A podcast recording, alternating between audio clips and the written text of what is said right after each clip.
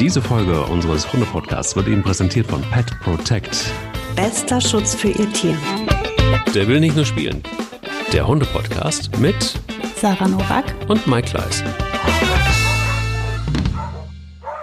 Der will nicht nur spielen heute mit einer Ausgabe, liebe Sarah, die, ja, wie soll ich sagen, unseren Technikchef wollten wir gerade eben schon an die Leine legen. Es gibt viele, die ihren Hund an die Leine legen müssen, natürlich auch, weil es eine Leinenpflicht gibt. Und es gibt auch Situationen, wo es vielleicht ganz gut ist, den Hund an der Leine zu haben.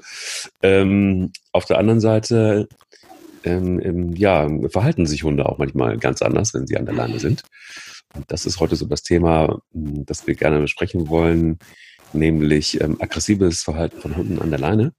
Warum rasten die eigentlich manchmal so aus? Oder unsere Hunde, die völlig cool vorbeigehen, wir mit denen nichts groß gemacht haben eigentlich. Sie halt immer von klein auf an die Leine genommen haben, dann, wenn es irgendwie sein musste.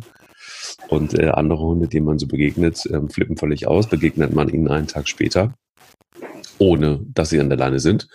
Sind sie irgendwie völlig cool. Das soll so ein bisschen das Thema sein. Aber erstmal einen schönen, sonnigen guten Morgen nach Köln. Guten Morgen. Nach Hamburg? Nach Hamburg, ja. Wir halten den Mindestabstand von 450 Kilometern. Ja, wir halten uns ganz streng an die Regeln. Total. Wir brauchen noch nicht mal einen Mundschutz. Nee. Ja, sag mal, wie ist es bei dir so mit deinen Erfahrungen? Beziehungsweise, warte mal, wir haben das letzte Mal den Hundemoment der Woche vergessen. Ja, haben wir. Und da hast du mich jetzt völlig zu Recht darauf hingewiesen. Das geht natürlich nicht. Und, ja, weil ich jetzt endlich mal einen so schönen hatte. Ne? Weil ich sonst immer, ja, mehr, das ist ja bei mir mehr so was Emotionales als so ein tatsächlicher Moment. Jetzt war es aber mal endlich ein vernünftiger Moment. Und das war in der letzten Woche. Ich erzähle den jetzt aber diese Woche. Und zwar muss ich den jetzt auch loswerden. Wir waren auf einem Spaziergang und meine ältere Tochter Leni, die 5 Jahre alt ist, und ich, wir haben uns angefangen, irgendwo unterwegs irgendwie in die Haare zu kriegen. Ich weiß jetzt gerade gar nicht mehr, worum es ging. Ist auch völlig Wurst. Vielleicht wollte sie einen halben Felsen mitnehmen oder so. Und ich habe gesagt, nee, den trage ich jetzt nicht. Auf jeden Fall war die stinkig und ist dann abgedampft. Das hat sie bisher auch noch nie gemacht. Und die ist dann vorgelaufen. Also richtig, richtig weit, so bestimmt 100 Meter. Und wollte sich also distanzieren, was ich ihr natürlich dann auch gelassen habe. Und dann lief sie dann ihre 100, 150 Meter vor und war stinkig. Und ich merkte plötzlich, wie unglaublich das die Bogi gestresst hat. Das hat die so gestresst. Und wurde nervös, guckte mal wieder hin und man merkt richtig, wie es bei ihr ratterte. Was ist das jetzt? Was passiert? Kommt die jetzt wieder oder nicht? Und dann ging das natürlich einige Minuten und irgendwann mal ist sie hingerannt. Also ist dann normal distanziert die sich auch so gar nicht von mir, ist dann also 100 Meter hin zur Leni, einmal um die Leni rum, als wie so ein Kreis, hat eine kleine Spielaufforderung gemacht und zurück zu mir gerannt. Also würde ich das jetzt beschreiben, die ist hingegangen, hat gesagt, jetzt hör auf mit dem Blödsinn und komm zurück. Zurück zu mir gerannt und Leni hat das wahrscheinlich noch nicht mal registriert, weil die immer noch so stinkig war. Und das hat die Bogi original 3-mal gemacht. Bis Leni irgendwann mal mit ihr, also sie ist dann wirklich hin, hat sie angestupst und Leni hat sie dann auch gestreichelt. Und dann kam sie mal wieder zurück. Ich habe sie natürlich gelobt, weil ich fand das gut, was sie da gemacht hat. Aber ich fand das Wahnsinn. Ich fand das so irre. Das war so ein faszinierender, spannender Moment. Also die ist dieser Konflikt, also vor allem diese Distanz, wir sind ja jetzt, wie du weißt, so viele Wochen immer zusammen. Das hat zwischen den Kindern und dem Hund natürlich total viel bewegt und geändert nochmal. Und dass Leni also sich da aus der Gruppe entfernt hat, das war nicht okay. Das war nicht erlaubt und sie hatte da so richtig Stress mit und hat versucht, die Situation zu klären. Hat zwar nicht funktioniert, weil Leni lässt sich von dem Hund dann auch nicht sagen, dass sie zurück muss. Die ist dann erst zurückgekommen, als ich dann gerufen habe. Aber ich fand, die Aktion vom Hund fand ich einfach Wahnsinn. Krass. So was Feinfühliges, so was Aufmerksames und so verantwortungsvoll. Also ich finde das...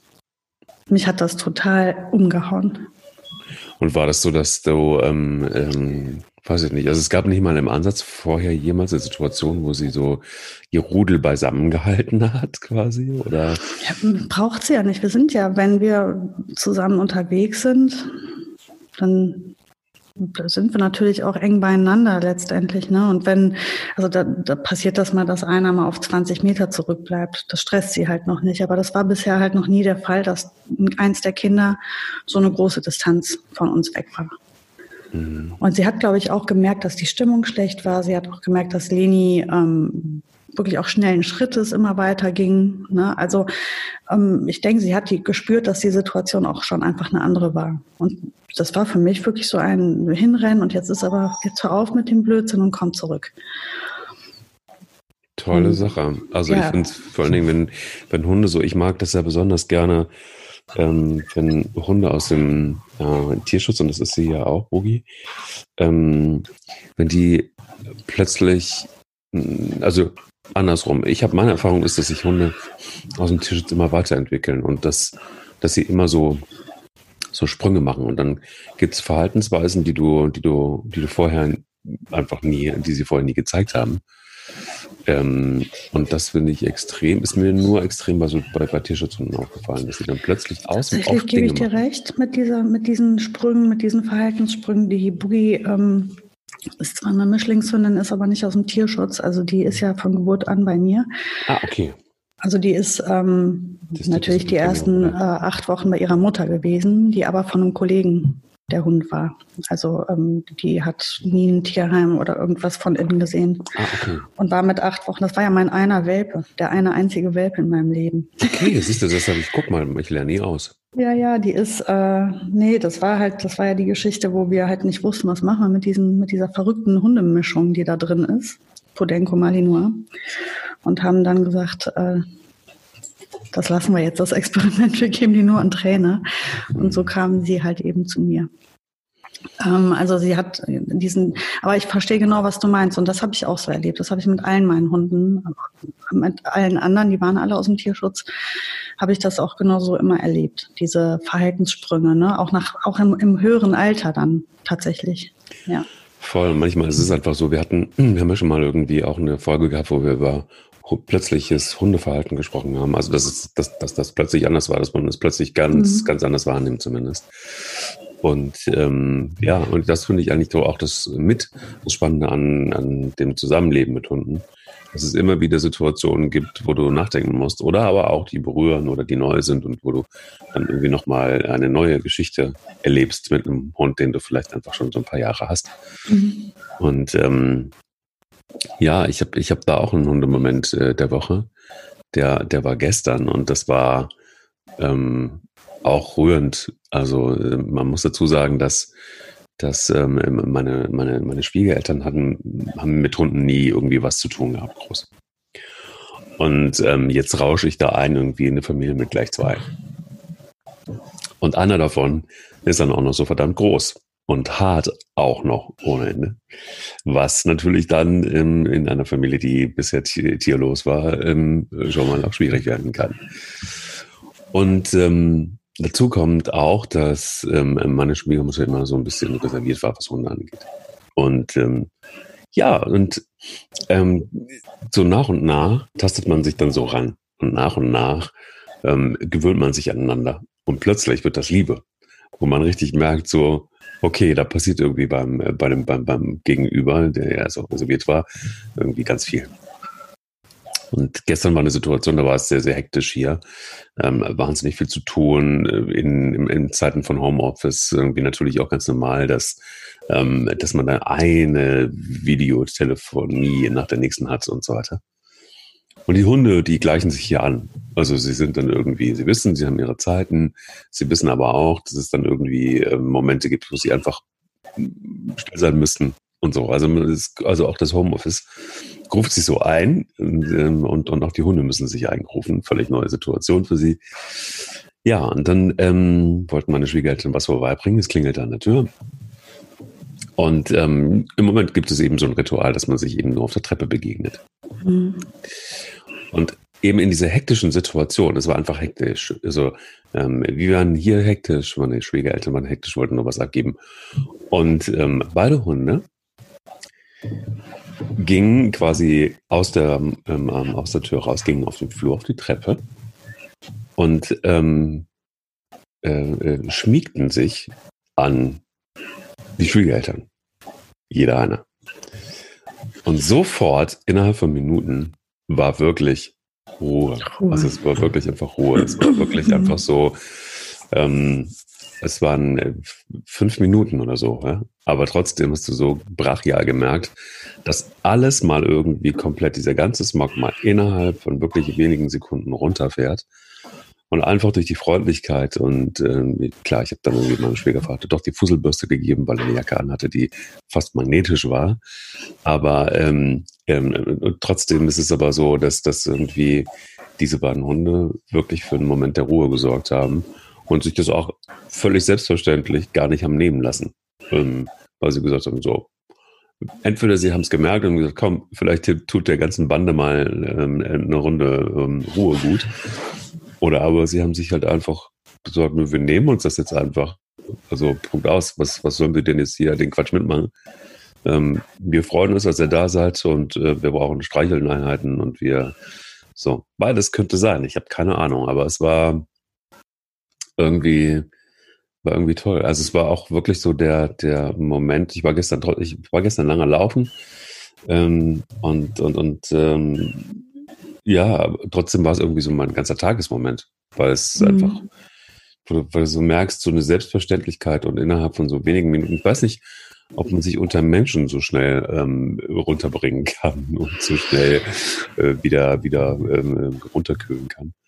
Ja, ich glaube, das ist halt wirklich das Magische der Hunde, wirklich auch. Das ist ja auch, warum man sie so gut, jetzt kommt ein böses Wort, benutzen kann für Therapiemaßnahmen, Begleitmaßnahmen für Menschen mit besonderen Bedürfnissen, weil die leisten Dinge, die Menschen nicht so gut leisten können. Eben genau, was du schilderst, diese Sensibilität, ich finde dieses sehr ehrliche, einfühlsame, das ist halt, ich glaube, das ist auch immer wieder, sage ich das ja, das ist der Punkt der Ehrlichkeit auch.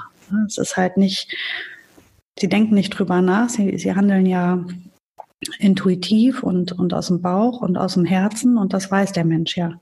Und ich glaube, das ist der Grund, warum der Mensch das so gut annehmen kann, weil das einen besonders hohen Wert hat für den Menschen, weil er weiß, das ist echt.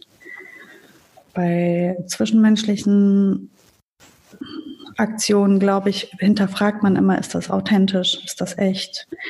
Man hinterfragt andere Menschen, man hinterfragt aber Hunde eigentlich nicht, ne? Also behaupte ich. Mhm. Also deswegen glaube ich, ist das vielleicht so dieses Magische, was die Hunde können. Das erlebe ich ja auch täglich hier. Mhm. Mhm. Und das war jetzt ja im Grunde ein Moment der Ruhe. Wir haben ja heute ein doch etwas gar nicht so unruhiges Thema. Genau. Lass uns vorne anfangen. Also, was bringt Hunde dazu, an der Leine auszurasten? Was sind so die Top 3 Gründe? Top 3. Also ich würde sagen, Top 1, was in den allermeisten Fällen zutrifft, ist eine Unsicherheit des Hundes. Mhm. Fühlt sich einfach nicht sicher an der Leine und muss sich verteidigen oder muss eben für Distanz sorgen. Das würde ich sagen, ist Punkt Nummer 1. Punkt Nummer 2 wird halt wirklich ein ja, wie soll man sagen, gestörtes Verhalten insofern, als dass der Hund halt wirklich nicht aus Unsicherheit, sondern weil er wirklich einfach andere Hunde nicht leiden kann. Also weil das eine ehrliche Unverträglichkeit gegenüber Artgenossen ist. Das ist ja bei den meisten Hunden nicht der Fall, weil ist die Leine nicht dran, funktioniert es ja, also anders. Wenn dein Hund nur an der Leine aggressiv ist, dann kann das ja schon mal das nicht sein. Punkt 2. Dann kann es nicht sein, dass er grundsätzlich ein Problem mit Artgenossen hat. Sonst würde er das ja mit und ohne Leine zeigen. Ja, Punkt 3 weiß ich gar nicht. Also ich finde, das sind eigentlich schon fast so die 2 Gründe. Entweder der Hund ist unsicher oder aber er hat grundsätzlich eine Unverträglichkeit. Also hat keinen Bock auf Artgenossen. So und so. Ja, gibt ja viele, die sagen, das ist ein typisches Verhalten, wenn er auch den Besitzer beschützen will, zum Beispiel. Hältst du da was von? Aber das wäre ja dann eine Unsicherheit für mich, ne? Weil das heißt ja, dass der Besitzer ihm nicht ausreichend Sicherheit gibt. Dass der Besitzer ihm nicht ausreichend... Ah, okay. Na, also er ist ja unsicher, er meint ja, oh, jetzt wird hier gespielt, Entschuldigung. Alles gut, alles gut. Muss sein. Auch spielen muss sein. Ja, ja, nur wenn es so laut ist. Bogi und Molly, kurz zur Erklärung, wir haben jetzt Molly für lange Zeit zu Besuch. Sie ist hier im Bootcamp Nowak zur Erziehungskur und Bogi und Molly lieben sich abgöttisch. Das ist so selten, deswegen ist das eigentlich auch sehr schön, dass die spielen, aber jetzt ist gerade so ungünstig, ne? Was ist Molly für ein Hund? Ein Shiba Inu. Oh ja, man hört es richtig. Das war jetzt Bogi. Die Molly klingt ganz niedlich. Die hat so ein ganz helles, süßes Bellen. Das ist Bogi, das Dunkle. Molly ist ein Shiba Inu, also ein kleinerer Hund. So ist. Die sind nicht besonders hoch. Ich glaube, da kommt gerade der Briefträger. Ich wollte gerade sagen, sie stacheln sich. Das ganz Gute ist, wir müssen wirklich mal vielleicht irgendwann einen Video-Podcast machen, weil man sieht Molly, die hinten an der Tür steht und safe irgendwas sieht, was sie gar nicht gut findet. Ja, oder denke, was auf jeden Fall höchster Alarmstufe ist. Die Post, ja, ja. Und jetzt geht's hoch, jetzt geht's hoch. Bei der ist das mehr so ein Pfiff, Pfiff, Pfiff. Sie traut sich noch nicht so richtig anzuschlagen. Macht die Bogi noch mit ihr. Okay, aber lass uns nochmal da einsteigen. Das mit der Unsicherheit ist, denke ich, halt, also was du eben schildertest, dass ein Hund der Meinung ist, er müsste seinen Halter beschützen, ist ja, das heißt, er ist sich nicht sicher, dass der das regeln kann. Ne? Also es ist dann wieder eine Unsicherheit, er muss also für Schutz sorgen. Es gibt ja Leute, die stören sich nicht dran. Okay, es ist aber meistens ja Stress für den Hund, weil er macht das ja nicht einfach. Also man fehlinterpretiert oft das Verhalten, finde ich. Oft ist das entstanden aus einer vielleicht schlechten oder übergriffigen Situation an der Leine. Das heißt, du hast beispielsweise einen jungen, noch unsicheren Hund, vielleicht einen Welpen an der Leine und dann kommt ein unangeleinter, sehr übergriffiger anderer Hund und knallt voll in den rein und er hat ja keine Möglichkeit, sein normales Verhalten zu zeigen. Sein normales Verhalten wäre ja beispielsweise einfach auch mal auf Distanz zu gehen, kann aber ja nicht, ist ja die Leine dran. Oder es gibt ja dieses Pseudospielen bei Begrüßungen, ne? Also wenn Hunde aufeinandertreffen und nicht genau wissen, wie sie damit umgehen soll, ist das miteinander spielen. Spielen setze ich hier in Anführungszeichen eine ganz gute Art, die Situation aufzulockern und sich aneinander heranzutasten. Das ist kein Spielen wie Hunde, die miteinander leben oder sich gut kennen, miteinander spielen. Kein vertrautes Spielen, kein echtes Spielen, wo man entspannt ist, sondern das ist mit viel Nervosität verbunden. Und das können die alles an der Leine ja gar nicht machen. Und das führt wiederum dann bei den Hunden natürlich zu einer Unsicherheit, weil die können sich ja gar nicht so verhalten, wie sie es gerne würden. Und gerade kleinere oder mittelgroße Hunde, die vielleicht auch einfach mal ein paar Mal richtig umgeboxt wurden von einem größeren Hund, die einfach einmal richtig auf den Rücken gedreht wurden, haben halt einfach gelernt, es lohnt sich, einfach mal richtig den Macker zu machen, weil entweder geht daher der andere Hund weg, weil er sich so verhält, der Hund, oder aber dein Halter verändert sein Verhalten. Na, also der Hundehalter versucht also jetzt Begegnungen zu vermeiden und wechselt die Straßenseite und geht einen anderen Weg und geht zu Uhrzeiten, wo man nicht mehr so viele trifft und so weiter und so weiter. Das heißt, der Hund hat ja damit seinen Erfolg. Also er zeigt dieses Verhalten und ist erfolgreich damit, er kann sich damit die anderen Hunde vom Leib halten. Und er hat gar nicht ein Problem mit Artgenossen, aber er hat ein Problem damit, an der Leine so, angepöbelt zu werden. Also so auf dieses Übergriffige, denke ich, ist das Thema. Also die Hunde haben halt einfach nicht die Möglichkeit, so zu handeln, wie sie es gerne würden. Und dafür ist natürlich der Halter verantwortlich, dem Hund beizubringen oder dem Hund zu erklären, dass er für Ordnung sorgt und für seinen Schutz sorgt. Das heißt auch, das ist ja das, was man ja auch immer sagt, Begegnungen an der Leine sollte es ja eigentlich nicht geben, weil dann passiert sowas auch nicht. Dieses Spielen an der Leine, wo sich die Hunde verheddern und sich die Beine halb ausreißen, weil die Leine ist 5-mal um das eine Bein rum und dann zieht der eine Hund und dann ist das Bein zerquetscht und verdreht und das tut weh und dann gibt es noch Prügeleien an der Leine, weil sie sich ineinander verhaken. Also an der Leine sollten Hunde eigentlich ja nicht miteinander spielen.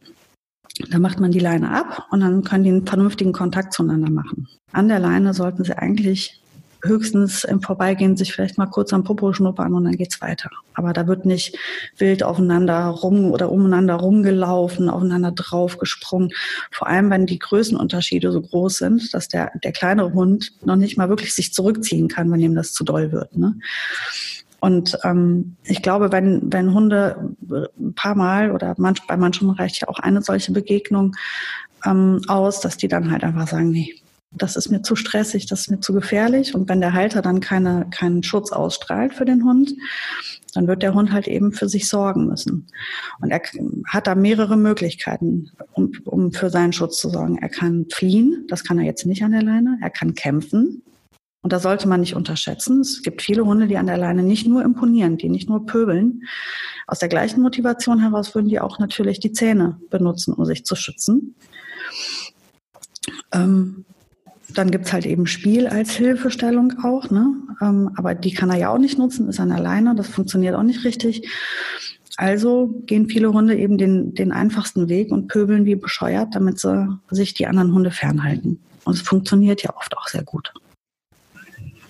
Und dann verstärkt sich das Verhalten und verhärtet sich und verhärtet sich. Und man kann es eigentlich nur in den Griff kriegen, wenn man den Hunden Sicherheit gibt, wenn man also wirklich wieder die Führung übernimmt und dem Hund erklärt, dass jede Hundebegegnung absolut okay ist, dass sie keine Gefahr darstellt und dass man den Hund auch schützt. So was du jetzt hörst, meine Kinder, die gerade toben. Ich wusste nicht, ob es hier ist oder Nee, das ist hier bei mir. Die sind im Raum über mir. Ich habe sehr viele Spielsachen hingestellt und sehr viele Anregungen gegeben. Und ich merke gerade, dass das mit Hüpfen einhergeht. Alles gut. Es hätte auch hier sein können, weil der Nachbar immer mal auf die Idee kommt, irgendwas Neues sich auszudenken, okay, um es zu installieren in der Wohnung. Das ist das Homeoffice wahrscheinlich auch, dass man da etwas mehr Zeit hat, darüber nachzudenken, was man sonst noch so gerne auch bastelt. Was denkst du? Ich denke, dass manchmal und da sind wir eigentlich wieder da, wo wir so oft sind, würden Menschen einfach mal so ein bisschen beobachten, wie ihr Hund ist, könnten sie von ihm jede Menge lernen. Und der Hund macht viele Dinge eigentlich charaktertypisch schon richtig. Mhm.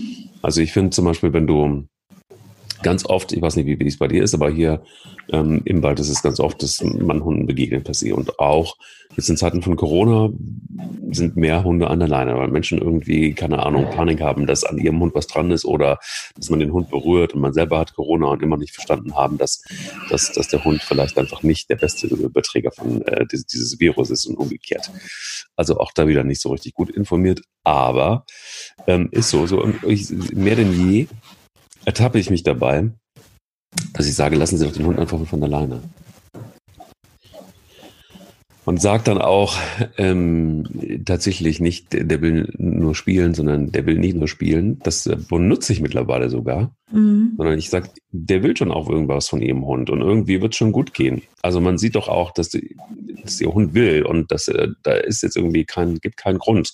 So, manchmal ist es auch die Angst von Menschen, ne? Und das ist mir in der letzten Zeit ganz oft passiert. Dann lassen sie den los, weil sie mir irgendwie vertrauen, warum auch immer. Und dann siehst du auch die unterschiedlichen Reaktionen der Hunde. Entweder sie sind total happy und stürzen sich auf meine Hunde und fangen an zu spielen, oder sind sehr vorsichtig, oder sind sogar sehr unterwürfig, eher ein bisschen ängstlich. Auch oft große Hunde übrigens hier in der Gegend, die auch Hündinnen gerade, die so wirklich so sich so wegducken im ersten Moment. Also wirklich so fast ergeben, kurz vorm Ergeben und dann merken aber, ach, bist ganz gut, ist ganz cool und dann auftauen und über die paar Minuten, wo man miteinander ist, dann einfach auch tatsächlich richtig Freude haben. Und oftmals passiert es auch so, dass die Besitzer dann auch, wo du merkst, die Spannung fällt von ihnen ab, weil für beide Seiten ist es Stress. Mhm. Für den Hund, für den Halter. Ich frage mich aber immer auch bei den Aggressionen, und da sind wir eigentlich heute bei dem Thema, wie verhindere ich das eigentlich? Also man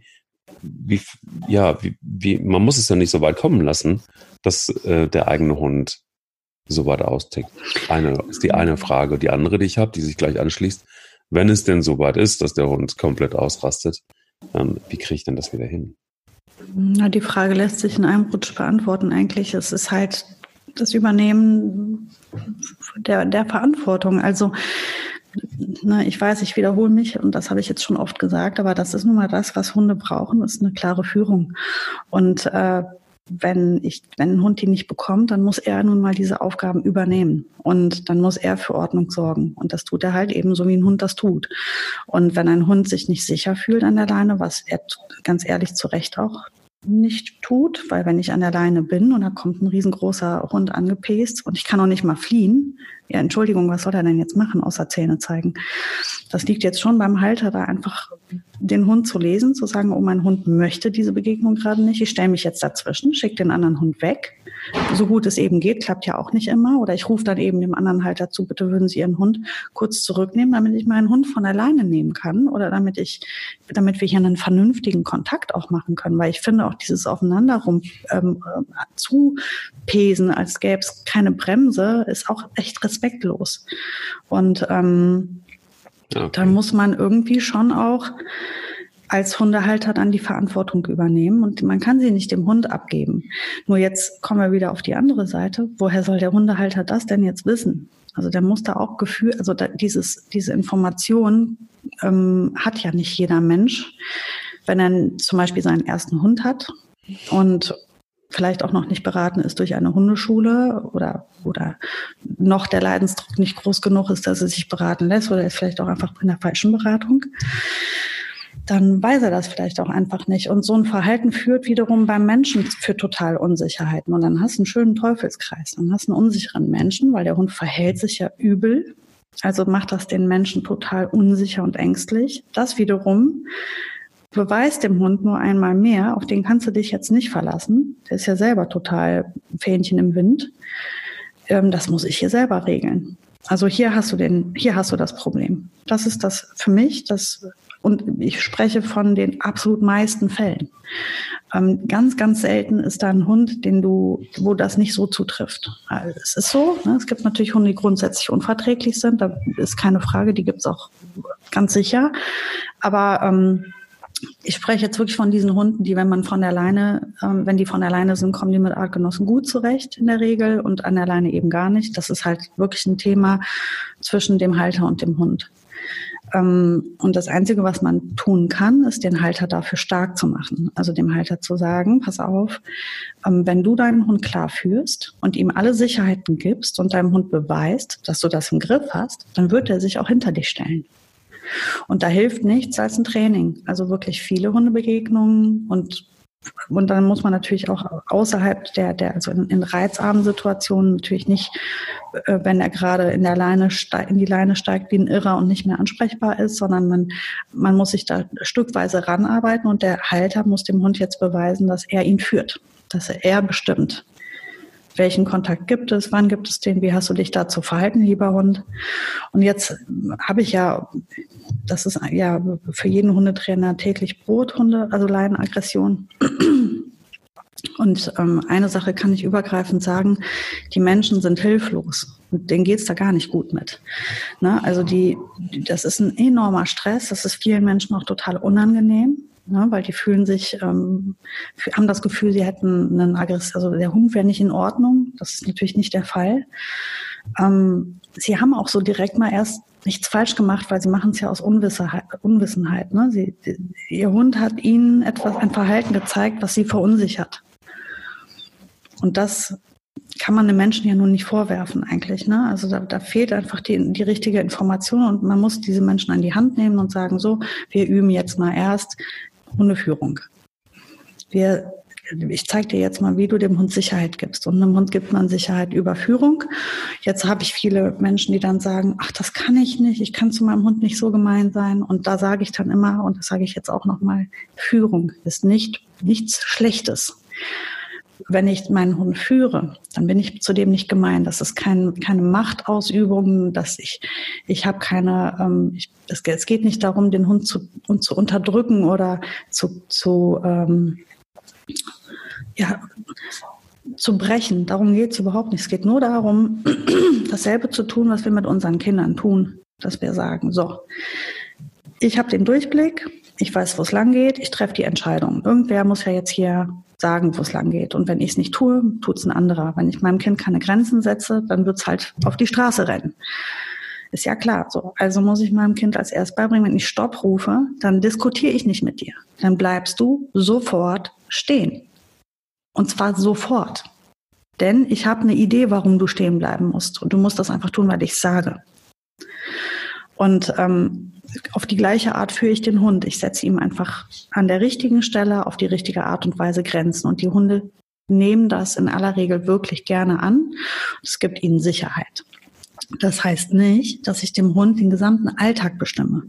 Das heißt nicht, dass mein Hund nicht frei sein darf. Das heißt nicht, dass mein Hund nicht Entscheidungen treffen darf. Das heißt nur, dass ich gerade in solchen Situationen meinem Hund beweise, das ist jetzt mein Job. Du gehst jetzt schön hinter mich, ich kläre das hier. Ich gucke, dass keiner in dich reinknallt, ich gucke, dass dir keiner zu nahe kommt. Kurzes Beispiel, Frieda, meine Herzenshündin Frieda, konnte es absolut nicht leiden, wenn man der am Po gerochen hat. Ich weiß nicht warum, ich habe die ja erst sehr spät bekommen, ist mir auch völlig egal, die Ursache. Sie hat es einfach nicht leiden können an der Leine. Ne? Also wenn die im Freilauf war, war das wieder was ganz anderes. An der Leine konnte sie es aber nicht ab. Wenn einer kam und der einfach direkt die Nase in den Po gehalten hat. Das fand die einfach total schrecklich. Und dann dauerte das bei der Frieda 0,2 Sekunden, da drehte die sich um und dann hat die den gepitcht. Immer. Das habe ich 2-3 Mal beobachtet und dann habe ich gesagt, okay, es wird keiner mehr der Frieda am Po riechen. Weil wenn ich jetzt nicht dafür sorge, also ich meine, was soll ich da tun, als zu sagen, ich übernehme Führung? Ich vermeide, dass mein Hund in diese missliche Lage kommt, es selber klären zu müssen, weil ich möchte nicht, dass sie es selber klärt, weil wenn sie es selber klärt, ist das halt doof. Also übernehme ich Führung und das habe ich eine Zeit lang gemacht, bis Frieda verstanden hat. Und dann fing sie irgendwann an, automatisch hinter mich zu gehen in solchen Situationen. Sie hat sich hinter mich gestellt und dann haben wir einen vernünftigen Kontakt gemacht oder gar keinen Kontakt gemacht, weil meine Hunde an der Leine keinen Kontakt eigentlich machen. Ich nehme die Wenn von der Leine und dann können die ihre Sache wirklich klären. Aber so an der Leine war das für uns nie wirklich sinnvoll. Da haben die auch kein Interesse dran gehabt, an einem Po zu riechen. Aber das kann ich nicht verallgemeinern. Das ist nicht für jeden Hund das Richtige. Nur ich habe halt dafür gesorgt, dass sie nicht in die Aktion gehen musste. Und wenn man einem Hund diese Sicherheit gibt, dass man dafür sorgt, dass er nicht in diese Bedrängnis kommt, die er so wenig leiden kann oder die ihn beängstigt, dann wird er über die Wiederholung der Begegnungen auch nicht mehr so ein Pöbler sein, weil der irgendwann mal lernt, ich brauche mich nicht verteidigen, er übernimmt das oder sie übernimmt das. Hm. Ich hab mich vorher noch mal so ein bisschen eingelesen in das Thema und dann auch war dann auf der einen oder anderen einschlägigen Hundeseite. Letztendlich auch, was wie soll ich sagen, also die Leinenführigkeit auf der einen Seite, aber dann auch, auch bekannte Hundetrainer, sage ich jetzt mal, die dann auf ihren Seiten Dinge schreiben, wo ich so denke, schwierig jetzt irgendwie. Zum Beispiel, einer zum Beispiel schreibt, dass es erstmal warte mal, ich kann es dir auch mal vorlesen. Und zwar sagt er, dass eigentlich gehört aggressives Verhalten zur normalen Kommunikation bei Hunden. Wo ich dann so denke, und das, also du kannst jetzt zum Beispiel in diesem Artikel, da kannst du jetzt durchgehen und andauernd wird beschrieben, dass es normal ist, dass der Hund das tut, dass es normal, dass es einfach auch, dass die Distanz, dass Hunde erstmal grundsätzlich Distanz zu Artgenossen schaffen wollen und so weiter. Sorry, ich erlebe das ganz anders. Also ich habe erstmal grundsätzlich die Hunde, und da sind wir genau bei deinem Punkt, die Hunde, bei denen der Hundeführer, also der Leiter des Rudels quasi, tatsächlich die Verantwortung übernimmt, da muss der Hund nicht das Gefühl haben, in irgendeiner Form aggressiv sein zu müssen, sondern da kann er sich hundertprozentig erstmal auf seinen Besitzer verlassen. Und da ist es so, dass ich kenne keinen Hund, der von sich aus erstmal, also zu seiner Kommunikation erstmal aggressives Verhalten gehört. Grundsätzlich, wenn er an der Leine ist, kenne ich nicht. Sondern eigentlich ist das in einzelnen Fällen Gott sei Dank der Fall. Und in diesem Artikel wird zum Beispiel einfach auch beschrieben, wie man dann, und das finde ich ehrlich gesagt, ich finde es ganz, ganz schlimm, wenn du dann Leute siehst, deren Hunde an der Leine aggressiv sind und die sind bewaffnet mit Leckerlis. Und immer dann, wenn der Hund anfängt auszurasten, kriegt er irgendwas ins Maul gestopft, damit er die Schnauze hält. Mhm. Irgendwann ist der Sack leer. Meistens sind die Hunde auch viel zu fett, noch davon abgesehen, weil sie dann abends noch ihr Futter oben drauf kriegen. Fett gefüttert, sodass sie kaum noch aggressiv sein können. Das ist jetzt mal spitz überspitzt zu formulieren. Oder aber auch Menschen, die ihre Hunde, weil sie wissen, dass sie aggressiv sind, anders mit einer Schleppleine um den Baum binden und sich daneben stellen neben den Baum und warten, bis du vorbei bist. Der Hund rastet völlig aus. Der Baum ist kurz davor, gefällt zu werden. Also spielen sich manchmal Szenen ab, wo ich fassungslos daneben stehe. Aber jetzt, ja, jetzt also ich sehr weit ausgeholt. Immer, muss ich sagen, ein Stück weit... Ich habe halt wirklich so viele so verzweifelte Leute gesehen, dass es mir sehr schwer fällt, das zu verurteilen, weil ich wirklich weiß, was das für diese Menschen bedeutet. Also das ist wirklich, die finden das selber ganz schrecklich. Die haben nur einfach keine vernünftige Lösung. Die waren noch nicht bei der richtigen Beratung. Die haben vielleicht auch einfach Angst oder Scham spielt eine Rolle. Also es ist, den Leuten geht's echt nicht gut. Die finden sich auch nicht glücklicherweise damit ab. Meistens ist das auch ein Schritt, den du da erlebst im, Entschuldigung, Molly. Am Molly. Molly will raus, aber wir können ja jetzt nicht aufstehen. Also ein Schritt in ihrer Laufbahn, in diesem Prozess, dieses um den Baum gewickelt. Sie werden hoffentlich nicht die nächsten 10 Jahre mit dem Hund verleben. Also das wünsche ich ihnen zumindest. Die meisten Menschen kommen irgendwann an den Punkt, wo die sagen, das geht so nicht. Ne? Und dann suchen die immer weiter neue Beratungen. Und ich habe halt Menschen bei mir stehen gehabt, die wirklich bei der 8. Hundeschule ankamen. Und diese Menschen tun mir einfach wirklich schrecklich leid, weil sie versuchen ja alles. Ne? Und es ist auch nicht jeder Hund gleich einfach zu erziehen. Es ist nicht jeder Hund, gerade wenn sich ein Verhalten schon über viele Jahre so gefestigt hat und du übernimmst den Hund vielleicht auch erst dann, ne? Man weiß ja gar nicht, wann oder wie diese Menschen mit den Tieren zusammengekommen sind, dann ist das vielleicht alles nicht mehr so einfach. Und wenn dann auch noch vielleicht nicht mehr Unsicherheit, sondern Angst eine Rolle spielt, dann ist das noch viel schwieriger hinzukriegen, weil Angst, haben wir ja auch schon gehabt, das Thema ist ja noch härter. So, das heißt, klar, ne, wenn ich das sehe, passe ich mir natürlich innerlich auch an den Kopf und denke, oh, weil so wird das nichts. Auf der anderen Seite kann ich sie nicht verurteilen, weil ich mir immer denke, wer weiß, warum der das gerade macht. Ne? Also an welchem Punkt ist dieser Mensch gerade? Das weiß ich natürlich auch nicht. Zu dem Thema, was dieser oder manche Hundetrainer da sagen, zu dieser Normalität der Aggression, muss man vielleicht mal erst diesen Begriff Aggression sich angucken. Also was bedeutet denn aggressives Verhalten? Und wenn man jetzt von so einer typischen Leinenaggression redet, die halte ich persönlich jetzt auch nicht für normal. Dass der Hund sich so verhält, ist normal. Dass er das muss, ist nicht normal. Dass der Hund dieses Verhalten zeigt, um den anderen Hund auf Distanz zu halten, ist gesund. Ich meine, was soll er sonst machen? Das ist eine Art zu kommunizieren eben. Aber es ist schade, dass er das tun muss. Also normal wäre, er wäre so geführt, dass er das nicht tun muss.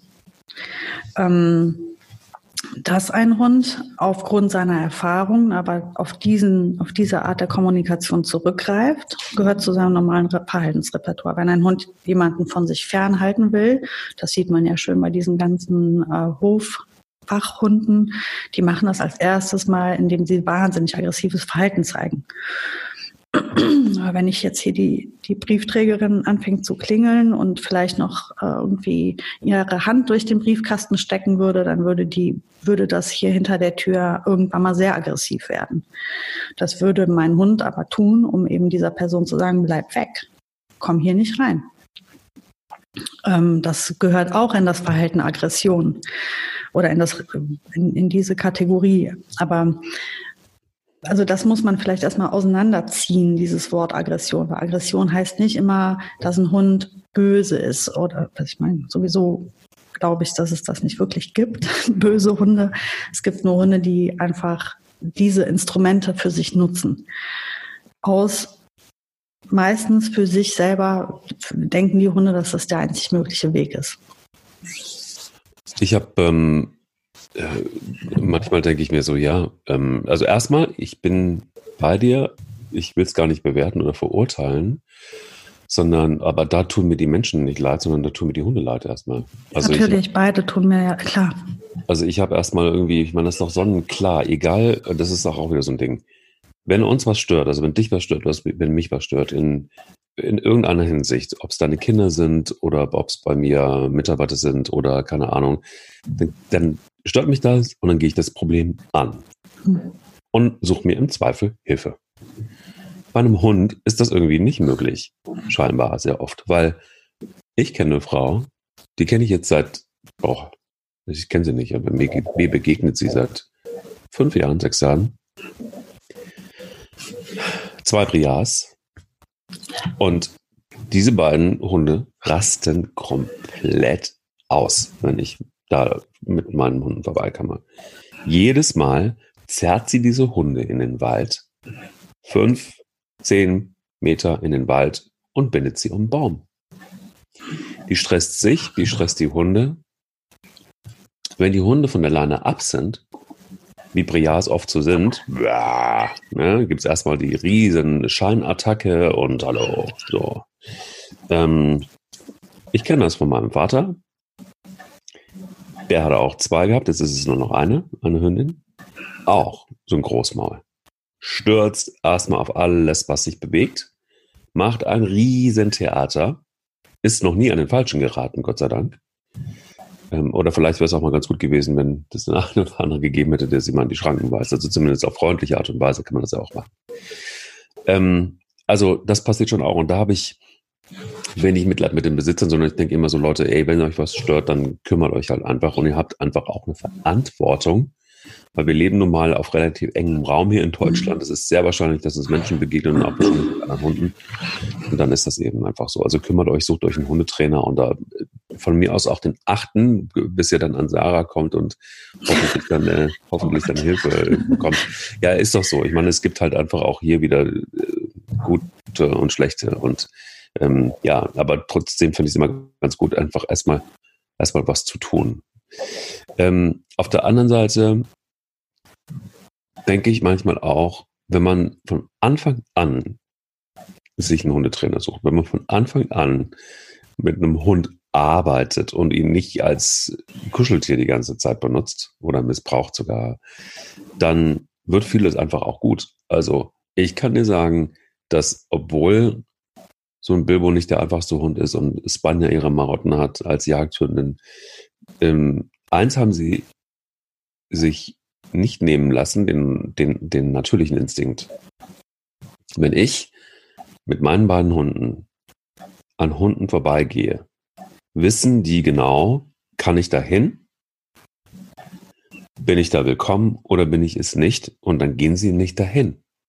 Also das heißt, die Kommunikation, die aggressive Kommunikation oder wenn man sagt, in einem Artikel beschrieben, du sagst es ja auch, dass es erstmal auch was Normales ist, dass ein Hund sich auch irgendwie, also dass die Aggression auch zur Kommunikation gehört, erlebe ich nicht, weil die Vorstufe davon finde ich viel wichtiger, wenn ein Hund das hinkriegt, abzuschätzen, Weil die kommunizieren ja auch durch Mimik. Ich habe mal gehört, wenn das stimmt, dass die über 100 Punkte im Gesicht haben. Minimale Dinge reichen da aus, wie die miteinander kommunizieren. Man merkt es auch, ich habe das mit Dante oft gemacht, wenn ich mit den Wimpern irgendwie andere Dinge gemacht habe, war der so verunsichert, hat er mich angeguckt und ist zur Seite gegangen, ist zurückgegangen. So, und eigentlich finde ich, es muss doch das doch eigentlich das Ziel sein, dass Hunde auch ihren Instinkten folgen und dass sie von sich aus checken, bin mir nicht sicher, vielleicht signalisiert der Hund mir auch durch seine Gestik und Mimik, ist nicht cool, will er nicht, also bleibe ich weg. Ja, ich wende da zwei Punkte ein. Der eine Punkt ist, viele Hunde gehen ja gerne in den Konflikt. Ah, okay. Also so wie bei Menschen auch, ne? Also auch ich kann manchmal abschätzen, da ist einer nicht gut drauf und jetzt kann ich ja entscheiden, streite ich mich jetzt mit dem oder gehe ich einfach meines Weges und lasse den da stehen. Und jetzt hast du vielleicht einfach Hunde, die zum einen, und deswegen, ja, sie reagieren zwar auf der einen Seite instinktiv, allerdings sind das auch sehr klar geführte Hunde mit einem guten Selbstbewusstsein, weil sie wissen ja, sie können auf dich zählen, sie wissen, sie werden klar geführt. Also haben die auch diese Gelassenheit. Wenn aber, und das ist halt so, glaube ich, was halt oft auch der Fall ist, die treffen dann vielleicht auch einfach auf jemanden, der sagt, ja, was willst du? Kein Problem, können wir drüber reden. Auch ich bin auch nicht gut drauf heute. und dann knallt's. Also das kann durchaus auch passieren. Das hängt halt wirklich absolut davon ab, wer auf wen trifft. Das ist das eine. Und das andere, was du gerade sagtest mit der Mimik, bin ich 100.000% bei dir. Das ist genauso, wie du schilderst, ne? Also kleinste Nuancen in der Veränderung des Gesichtes können Hunde lesen. Jetzt haben wir aber hier zwei Probleme. Das eine Problem ist, die Rassenvielfalt, also viele Gesichter können das ja auch schon nicht mehr oder noch schlimmer, viele Gesichter sehen bereits aggressiv aus, bevor sie es sind. Da wird mir der ein oder andere Hundehalter, der einen kurzschnäuzigen Hund hat, vielleicht auch recht geben, dass diese Hunde manchmal völlig zu Unrecht in Konflikte verwickelt sind, weil die Artgenossen Drohmimiken wahrgenommen haben, die aber gar nicht gegeben wurden, sondern einfach das Gesicht sieht ja schon bedrohlich aus, weil es sieht aus, als wenn es knurrt, ne? Also die Leften sind zurückgezogen und faltig und blöd ist noch, wenn er jetzt röchelt, weil er nicht gut Luft kriegt. Dann klingt das auch noch so ein bisschen wie ein Knurren. Je nachdem, auf welchen Hund du jetzt triffst, kann er das komplett fehlinterpretieren. Also auch da müssen wir gucken, erstmal ist dieser Hund überhaupt imstande, noch so zu kommunizieren, wie er das ursprünglich getan hätte. Und dann hast du völlig recht. Und das gehört aber auch schon in das Verhalten Aggression teilweise, ne? Wenn ich jetzt hier zum Beispiel Bogi und Molly nehme, die jetzt seit knapp 5 Tagen, glaube ich, sind die jetzt zusammen und haben sich auch jetzt komplett neu kennengelernt sozusagen. Molly ist 1 Jahr alt, eine junge Hündin, die völlig unbedarft ist und für sie ist die Welt noch komplett rosarot. Die hat noch keine schlechten Erfahrungen gemacht und ist sehr forsch und sehr mutig. Und dann hast du Bogi, die ja ganz genau weiß, was sie will oder nicht und es ist hier ihr Zuhause. Ne? Wenn man hier in ihr Zuhause reinkommt, muss man sich an ganz, ganz viele Regeln halten und das beobachte ich auch sehr, sehr schön. Hier hast du auch so der Shiba Inu, die Molly ist eine ganz ursprüngliche Rasse. Wenn die was kann, dann ist das Kommunikation lesen. Und die Bogi, die zieht manchmal nur auf der einen Seite die Lefze so hoch, dass du hier ihren Fangzahn richtig schön sehen kannst. Der blitzt dann da drunter her. Das sieht so brutal aus und die lächelt dann einseitig sozusagen. Molly sieht das, dreht sich um und geht. Oh. Mhm. Da ist kein Knurren dabei, das ist die Vorstufe. Also sie zieht wirklich nur die eine Seite der Lefze hoch und sagt, geh. Jetzt nicht. Und Molly, okay, alles klar, ich gehe. Weil sie das auch gut lesen kann. Aber das sind alles so Dinge, die teilweise bei unseren Haushunden nicht mehr so 100% funktionieren. Habe ich verstanden. Ist für mich auch immer wieder schwierig, ehrlich gesagt, da durchzublicken, weil manchmal kommen Dinge einfach auch aus dem Off. Also ich glaube, es ist besonders schwierig bei Hunden, wo man vermeintlich denkt, das sind ja von der Rasse her eigentlich so ganz, ganz nette Hunde. Da lasse ich mich auch mal wieder total von blenden. So passiert vor nicht allzu langer Zeit, als da eine Golden Retriever Hündin an der Leine war und Bilbo ist dahin. Und zwar eine völlige, also ich kann mich zumindest auf ihn verlassen, dass er da noch hingeht, wenn er merkt, es ist okay. Und irgendwas muss sie signalisiert haben, dass es okay war, und da ging er hin. Und dann standen sie sich gegenüber und sie hat ihm volle Lotte in die Schnauze gebissen. Aus dem Off. Also es war wirklich komplett aus dem Off, wo ich dachte so, was ist denn da passiert? Aber das war nicht nur, ja, also das war nicht nur einfach nur mal kurz geschnappt, sondern es war richtig reingebissen. Mhm. Da denke ich dann auch wieder so, ich habe dann auch den Besitzer angeguckt und habe ihn gefragt, so, was ist denn? Ich habe noch gefragt, was ist denn mit Ihnen los? Nicht, was ist mit dem Hund los, sondern was ist denn mit Ihnen los? Und dann sagt er, ja, das macht die halt. Macht die halt. Pech gehabt. Tschüss. Also ich hatte so ein bisschen das Gefühl, er war halt einfach auch noch stolz drauf. Und das hat mich dann immer wieder so, auch das war wieder so ein Punkt, wo ich gedacht habe, okay, da liegt es nicht an dem Hund, sondern da ist es halt einfach auch, wenn ein Typ, also wenn ein Hundehalter so reagiert, ist mir so klar, warum solche Situationen passieren. Ja gut, das ist klar. Ja, also schade, ich finde es auch irgendwie nicht fair, ne, wenn man einen Hund hat, der so ist. Das heißt ja auch, dass, also ist ja auch für die Hündin Stress, muss das ja gewesen sein. Oder irgendwas musste ja da, das ist für sie ja keine schöne Begegnung gewesen auch. Und dann ist das schade, dass er die zugelassen hat. Ne? Also er hätte ja dann auch einfach frühzeitig die zurufen können, die ist bissig oder die möchte keinen Kontakt. Dann wär's mit Bilbo vorbeigelaufen. Und aber er hat's halt zugelassen. Interessanterweise tun das immer nur die Hundehalter, die sich auch ganz im Klaren sind, dass ihr Hund nicht derjenige ist, der mit dem Schaden rausgeht.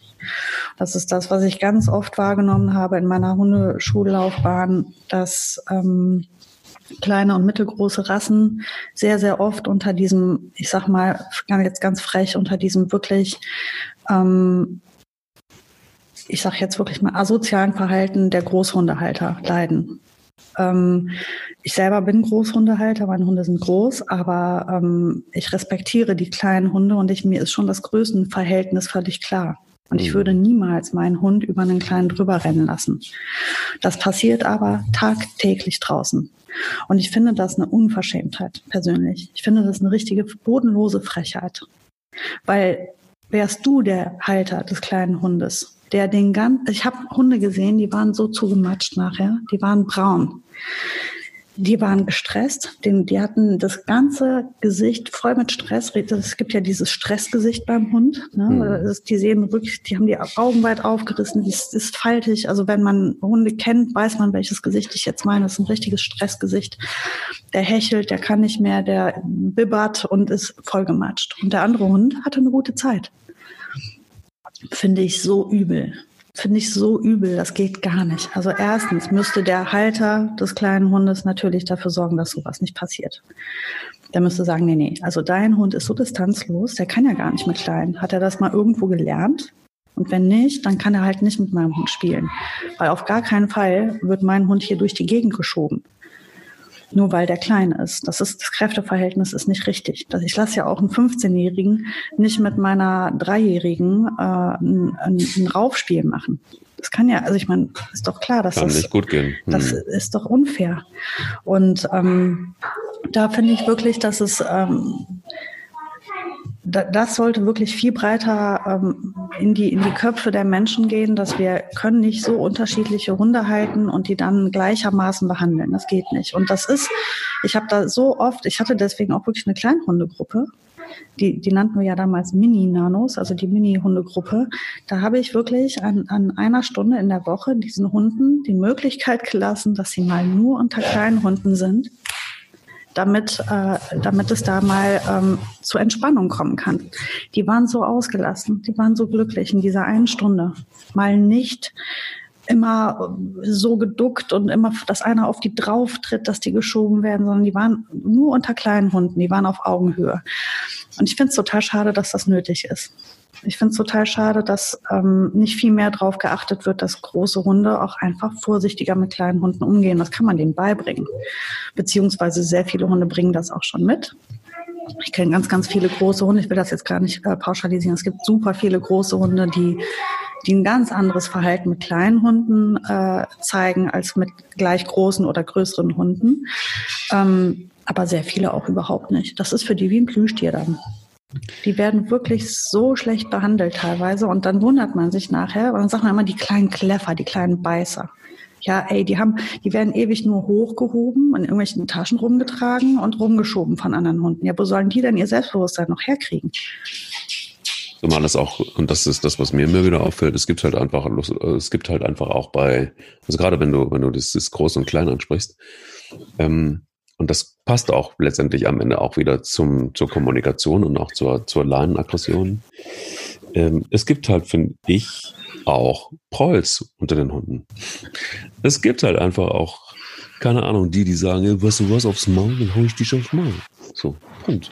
Na klar. Und dann gibt es die Feinfühligen, die sagen, irgendwie, die auch gleich ausstrahlen, ich habe ein bisschen Angst und wenn ich Angst habe, dann weiß ich halt auch mal. Dann habe ich keine andere Chance. Also es gibt ja letztendlich einfach auch irgendwo sowas Verrücktes wie Anlagen und Charaktere und so. Es gibt zum Beispiel einen Labrador, Fiete, bei mir hier in der Ecke.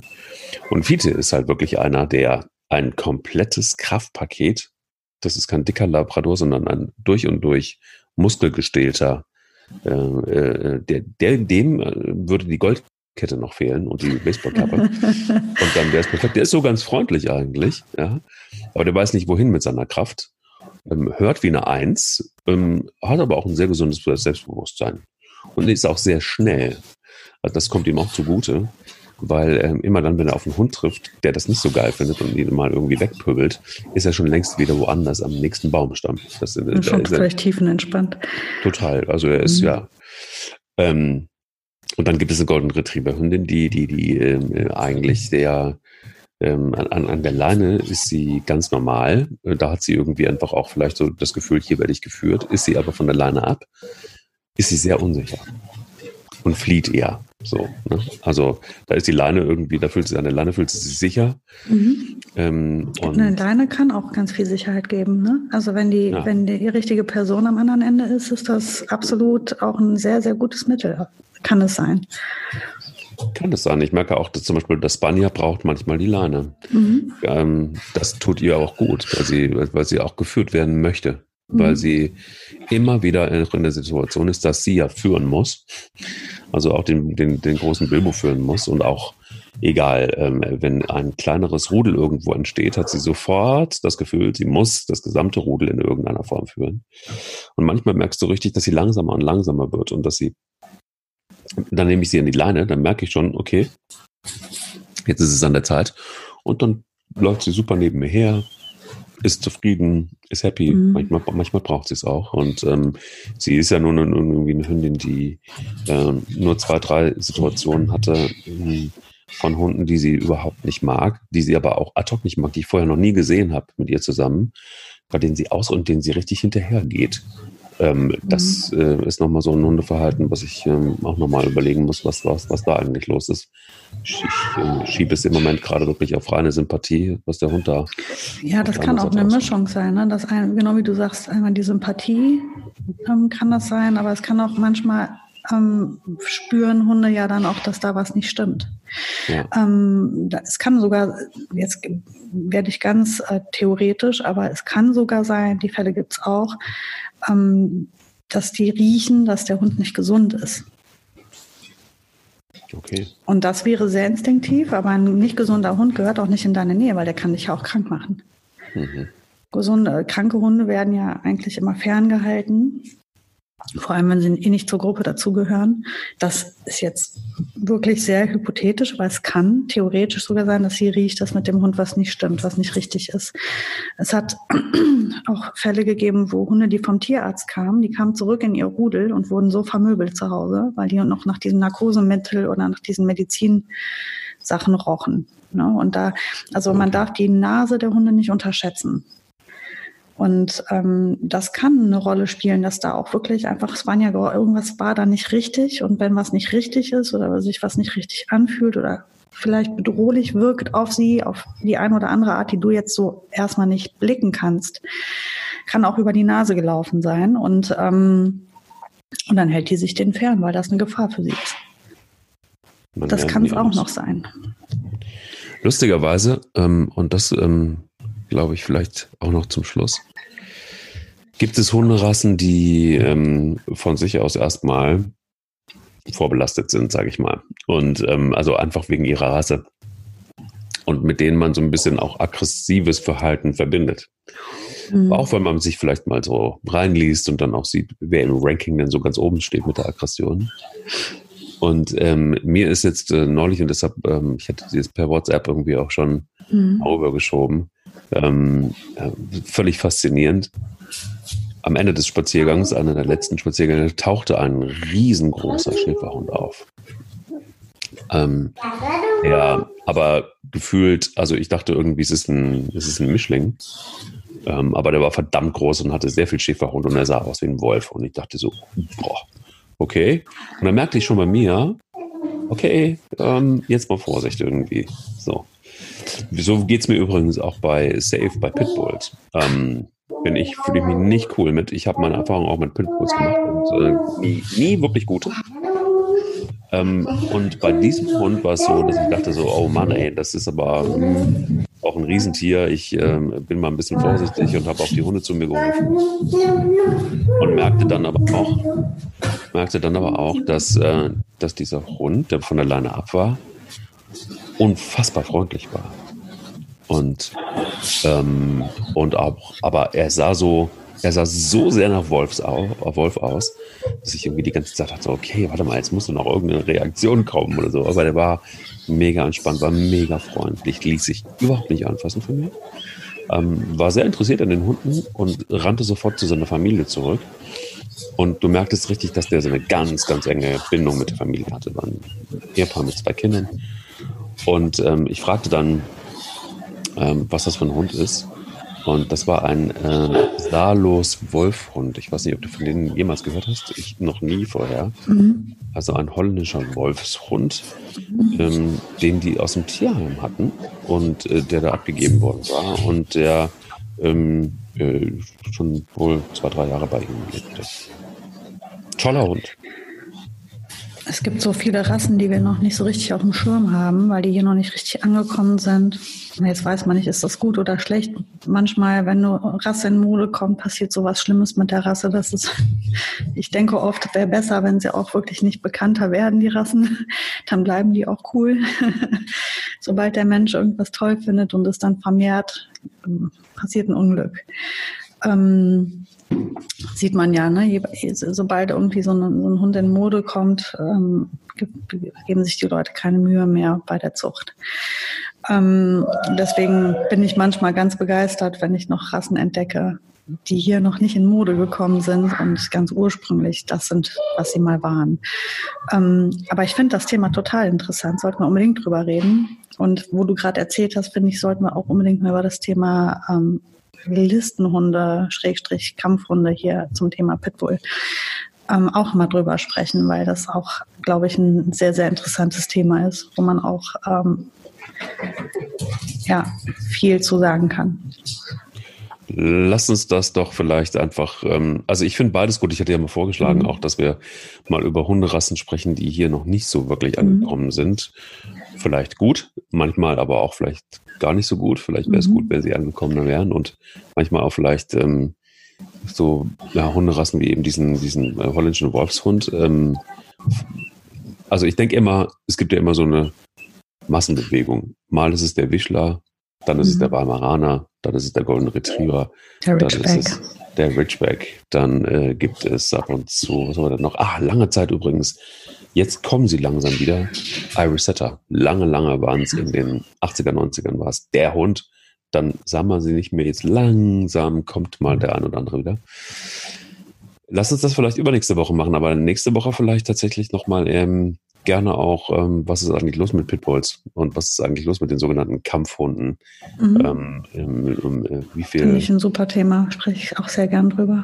Wie viel Märchen steckt drin und wie viel Wahrheit und was sind denn die Regeln, die da aufgestellt wurden, nämlich, dass sie einfach verboten sind, hier zu halten in Deutschland? Mhm. Ist das richtig, ist das falsch? Das finde ich gut. Ein gutes Thema.